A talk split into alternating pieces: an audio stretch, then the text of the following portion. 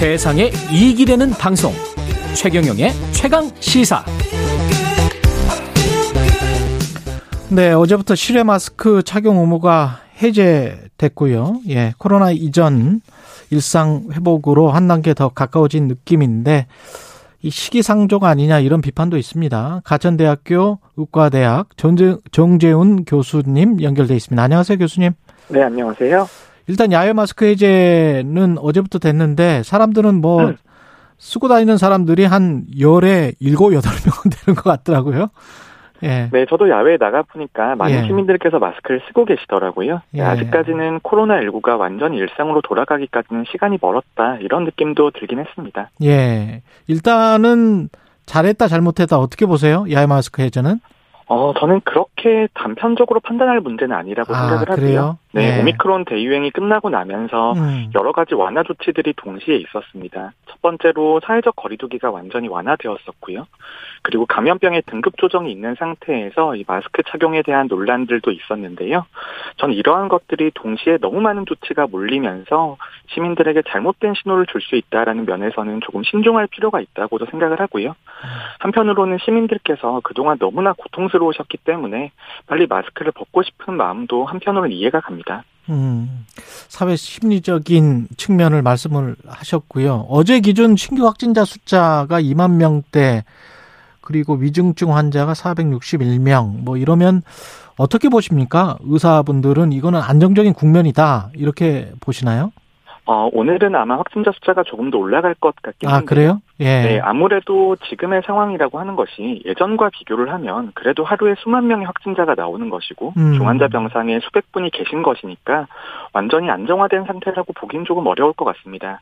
하지만 유행이 가장 심했던 상황을 비교를 해보면 지금 상황은 확실히 상황이 좋아지고 있다라고 볼 수 있고요. 하지만 이런 상황 자체가 저는 endemic으로 가기까지는 아직까지는 좀 시간이 걸릴 것이라고 생각을 하고 endemic보다는 조금 더 높은 상태인 hyper endemic 정도로 평가가 됩니다. hyper endemic은 어떤 상황을 말하는 건가요? 어, 감염병 역학하는 사람들에서 나오는 표현인데요. 예. 엔데믹 상태로 가고 있는 단계에 있지만 아. 직까지는 발생률이 매우 높은 상태, 그 정도를 hyper endemic 정도로 표현하는 게 적당할 것 같습니다. 그러면 hyper endemic이라는 이 기간, 그러니까 야외에서 마스크는 벗을 수 있는 그 정도의 기간은 어느 정도로 지속될 거라고 보십니까? 어, 그 부분을 예상할 수 있다라면 정말 좋을 텐데요. 그런데 이 endemic으로 넘어가는 기준 같은 것들도 코로나19가 새롭게 나온 감염병이다 보니까 예. 그런 기간들을 예상하기는 어렵고요. 그리고 예. 엔데믹으로 갔다라고 하더라도 새로운 변이 바이러스가 등장하면 다시 그렇죠. 한번 유행기로 접어들 수도 있는 상황이거든요. 음. 그렇기 때문에 전 지금 상황이 뭐 3개월 정도까지는 갈 수 있다고 생각을 하지만 한 3개월 정도가 경과하게 되면 전체적인 면역 수준도 감소하게 될 것이고 새로 운 변이 바이러스가 등장할 가능성이 있기 때문에 다시 한번 유행 수준이 올라갈 가능성도 있다. 이 정도는 말씀드릴 수 있을 것 같습니다. 일상 생활이라는 측면에서 봤을 때 실외 마스크를 실외에서는 마스크 마스크를 벗어 벗어도 된다. 이 이건데 그러면 우리가 이제 카페도 야외 카페가 있고 가령 뭐 실내 카페지만 문이나 창문을 열어놨다. 뭐 이거 뭐 어디가 좀 트여 있다. 뭐 이러면은 실외라고 볼수 있습니까? 어, 저는 우리나라가 2년 동안 방역 정책을 세운 데 있어서 예. 가장 좀 혼란이, 혼란이 있었던 부분이 이런 너무 세부적인 지침들을 마련해야 된다라는 아. 압박이었다고 아. 생각을 합니다. 예. 저는 실외 마스크 착용에 있어서는 반드시 마스크를 쓰셔야 되는 상황에 대해서만 국민들에게 잘 전달을 해드리면 아. 나머지 상황은 이미 국민들께서 너무 잘 알고 계시기 때문에 음. 어, 이런 방역에 있어서 잘 참여해 주실 수 있을 것이라고 생각을 하고요. 예. 이런 마스크를 꼭 써야 되는 상황들이 있습니다. 예. 대표적으로 실외긴 하지만 하지만 많은 사람들이 밀집해서 이동을 하지 않으면서 비말이 튈 수 있는 환경, 대표적으로 집회를 한다거나 아니면 스포츠 경기를 한다거나 이런 경우에는 실외라고 하더라도 밀접한 접촉이 일어나는 경우들이거든요. 예. 이런 상황에서는 마스크를 쓰셔야 된다라고 표현을 드리면 될 것 같고요. 아. 나머지 상황에서는 개인의 판단에 따라서 자유롭게 마스크를 쓸 수 있는 그런 환경들이 저는 실외 마스크 착용 해제의 진정한 취지라고 생각을 합니다. 음, 그렇군요. 이것도 일종의 이제 규제니까 네거티브 시스템처럼 이런 경우에는 꼭 마스크를 써주세요. 나머지는 그 알아서 판단해 해서 그냥 하시면 됩니다. 뭐 이, 이거군요. 이게 훨씬 저는 그게 장기적으로는 가장 좋은 방향이라고 생각합니다. 그렇겠습니다. 그러면 사람들이 훨씬 더 자기 방역이랄지 위생이랄지 이런 것들에 더 신경 쓰고 상식적인 판, 판단을 할 수가 있, 겠습니다 그죠? 예. 네, 그런 방향으로 나아가는 것이 시민의 책임감을 믿는 방향인 것이죠. 네. 맞는 것 같습니다. 그리고 그러면 이런 경우에 지금 이제 이종 전염병으로 낮춰졌잖아요. 네네. 그러면 확진자 7일 의무 격리는 지금 없습니까? 어, 지금은 이행 단계이기 때문에 예. 격리 의무가 유지가 되고 있는데요. 예. 이행 시기가 종료가 되었을 때 격리 의무를 어떻게 유지할 것인지에 대해서는 아직까지는 정부는 열어놓고 판단을 기다리고 있는 상황입니다. 예. 하지만 전 이 부분에 대해서는 조금 신중해야 된다고 생각을 하는데요. 예. 격리 의무가 해제될 경우에 생기는 여러 가지 문제들이 있습니다. 첫 음. 번째로는 어, 생계 지원금에 대한 문제가 있을 수가 있고요. 아. 또 하나는 병원에서 입원하신 분들을 격리 병상에 입원시켜 드려야 되는지에 대한 부분 까지도 굉장히 많이 연계가 되어 있는 부분들이라서 예. 그리고 만약에 이제 새로운 변이 바이러스가 등장을 하게 되면 변이 유입을 어느 정도는 저지해야 되는 상황이 될 거거든요. 그렇죠.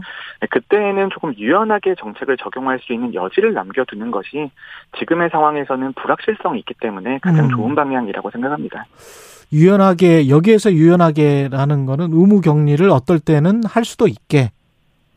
어, 설사 이제 의무 격리, 그러니까 격리 의무가 해제된다라고 하더라도 예. 신종 바이러스가 유입이 될 경우, 그 다음에 음. 새로운 변이로 인한 유행이 심해질 경우에는 다시 격리 의무를 강화하는 방향으로 여지를 두는 것이 가장 바람직한 방향이라고 생각합니다. 예. 지금 그 교수님 계속 그 변이 바이러스가 혹시 나올지도 모른다 이런 이야기를 하셨는데 그게 어 일반적인 어떤 의견인가요? 의사분들의? 어, 변이 바이러스는 반드시 등장을 합니다. 반드시 등장합니까? 네, 변이 바이러스가 등장을 했을 때 우리나라의 면역 수준이 얼마만큼 감소해 있을 것인가. 그 다음에 변이 바이러스가 가지는 특성이 어느 정도인가에 따라서 유행 규모는 달라질 수 있습니다만, 음. 바이러스의 변이라고 하는 것은 바이러스의 생존 전략이기 때문에 반드시 일어날 수밖에 없습니다. 예. 그러면 또 백신을 맞았어요. 1차, 2차, 3차까지 맞았고 그랬는데도 걸리신 분들 꽤 있잖아요. 예, 그저 바이러스에 네네. 바이러스에 감염됐습니다. 그리 그러, 그랬으면 이 상태는 지금 이 이분이 완전히 이제 그리고 이제 나았습니다 라고 하면 항체가 완전히 형성이 된 겁니까?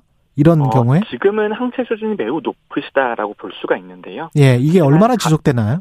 감염을 통해서 획득된 면역도 시간이 지나면 감소하게 될 것인데 아, 이 3회 접종 후에 감염되신 분들이 어느 정도의 속도로 면역 감소가 이루어지는지는 아직까지 명확한 데이터는 없습니다. 음. 그리고 또 하나는 새로운 변이 바이러스가 등장을 하게 되면 우리가 기존에 획득한 면역을 감소시키는 방향으로 변이가 일어날 것이거든요. 아. 그렇기 때문에 어느 정도의 면역 수준이 언제까지 유지가 될 것이다 이런 것을 확정지어서 말씀드리기는 아직 매우 이른 단계라고 볼 수 있습니다. 그럼 집단 면역에 관해서도 뭐 뭐라고 확인할 수가 없네요. 어, 집단 면역이라고 하는 것은 한 번에 달성되었다라고 표현되는 것이 아니라 예. 지금 상태에서는 수준이 높기 때문에 유행이 저지되는 것이고 미래에 되면은 수준이 감소할 수밖에 없기 때문에 다시 한번 유행이 반복될 수밖에 없는 음. 그런 상태에 대한 표현이라고 생각하시면 됩니다. 알겠습니다. 가천대학교 의과대학 정재훈 교수였습니다. 고맙습니다. 네, 감사합니다. 5월 3일 화요일 KBS 라디오 최경령의 최강 시사였습니다.